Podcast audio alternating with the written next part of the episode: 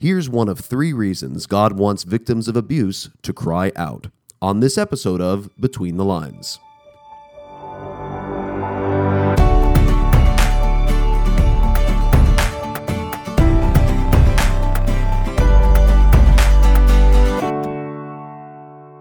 Well, as you know, the title of my podcast is Between the Lines. It's not a terribly original title, it's not a terribly fun or cute title, but the reason behind the title is simply this. I wanted to create an opportunity for me to express things that are on my mind and heart that perhaps as a preacher didn't get to fit into my sermon basically due to time, or perhaps I'm preaching on a very weighty or very important topic, but I only have 1 week to do it. And so what I would like to do is to take advantage of this opportunity to explain to you some things that are between the lines insofar as a sermon that I preached on March 24th, 2019. Now, you need to know that back in February, I'm one of 9 elders at Grace Fellowship Church, and back in February at an elders meeting, we were discussing the issue of abuse. And abuse in the church, all the scandals that we keep hearing about and reading about really not only in the church, but just in our world and in our day and age. It seems to dominate the headlines and dominate the news media these days, and that's because of a variety of reasons. But after that elders meeting, I was asked to put together a sermon to preach on March the 24th on abuse. That's really it. Just preach on abuse.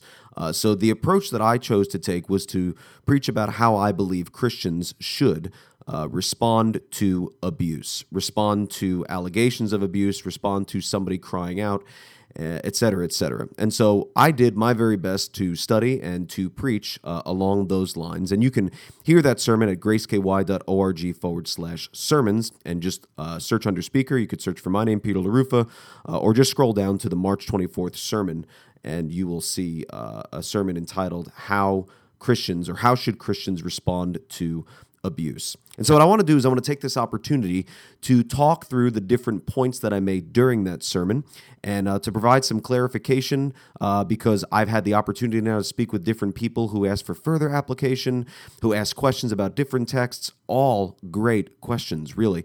And I've enjoyed being able to do that because there are things like, I really wanted to include that in my sermon, but it had to hit the chopping block, mostly due to time. So what I'm going to do right now is, we'll see how long this podcast goes, but my intention is to just quickly, briefly review the main points of the sermon and then maybe go into a little detail on each of them, perhaps in subsequent podcast episodes. The first point that I made was this: Christians should know that hope and help for both the offender and the abused starts with a cry, namely that God wants victims of abuse to cry out. He wants it so much that he even states it in Deuteronomy chapter 22 and is willing to punish somebody for not crying out. And if you read in Deuteronomy 22, verse 22, it says this. Deuteronomy 22, verse 22. If a man is found lying with the wife of another man, both of them shall die, the man who lay with the woman and the woman. So you shall purge the evil from Israel. Now, verse 23 says this: If there is a betrothed virgin, and a man meets her in the city and lies with her, then you shall bring them both out to the gate of that city, and you shall stone them to death with stones. The young woman, because she did not cry for help, though she was in the city, and the man, because he violated his neighbor's wife. Now, it's important for us to realize two things here. One, God's hatred for sin and his desire to purge the evil from among the midst of his people. But there's the reason that they're punished, at least in verse 23, is rather different. In verse 22, it's classic adultery or fornication. Both of them shall be punished because of their sin. But in verse 23, it's a little different. The man is guilty for what he did, the sexual act. He is punished for what he did in having sex with the woman that was not his wife and was someone else's wife as a betrothed virgin. But God's word in this particular verse doesn't primarily call our attention to the woman's role in the act. There seems to be consideration given to the fact that she very well may have been victimized by the man, and so the question isn't what she did in having sex with him, but what she actually did not do. She did not cry out for help, and it was assumed that if she did cry for help, she would have received the help of those within earshot in the city. So why does God's word call this to our attention? Why does he call our attention to the cry or the lack of cry? And that leads me to the point that I just referenced before.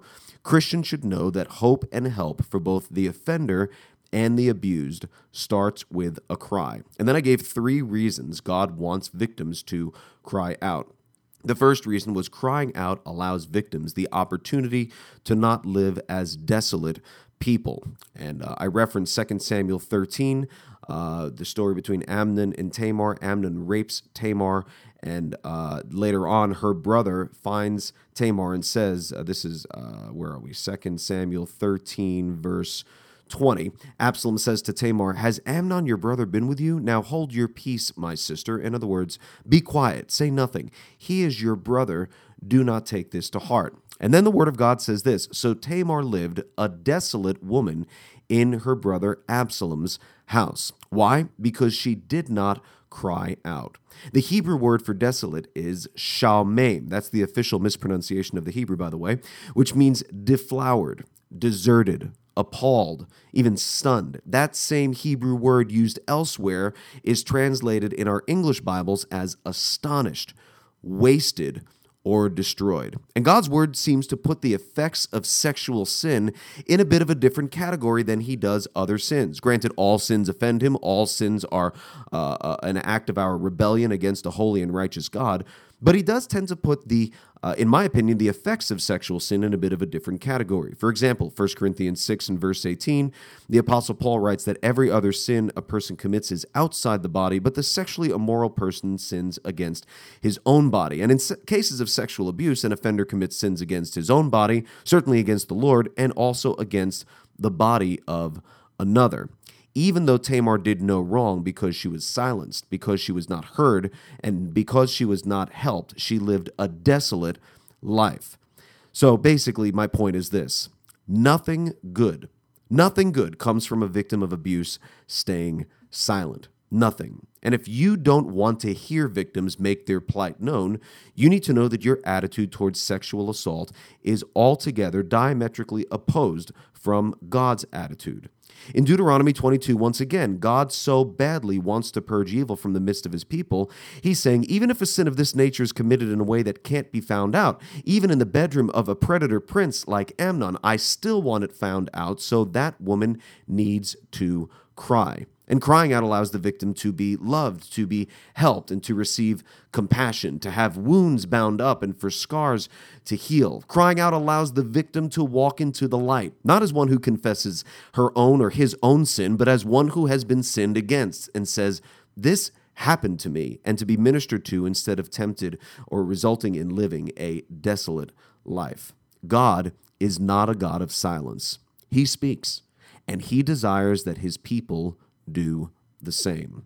And so that's one of the reasons that I believe Christians should know that hope and help for both the offender and the abused starts with a cry, and that God wants victims to cry out. So what I just explained to you briefly, very briefly, was how that brings hope and help for the abused, how the person who has been victimized by the sin of another person is helped by crying out and is not going to live, hopefully we would pray, would provide the opportunity to not live what the Bible refers to as a desolate life. And so I hope you'll track with me, and I hope you'll tune in again as I seek to continue to build following episodes to provide some more explanation and even some added application, stuff that I didn't get the chance to speak on in my sermon on this important issue. So may God bless you, and hope to see you again soon.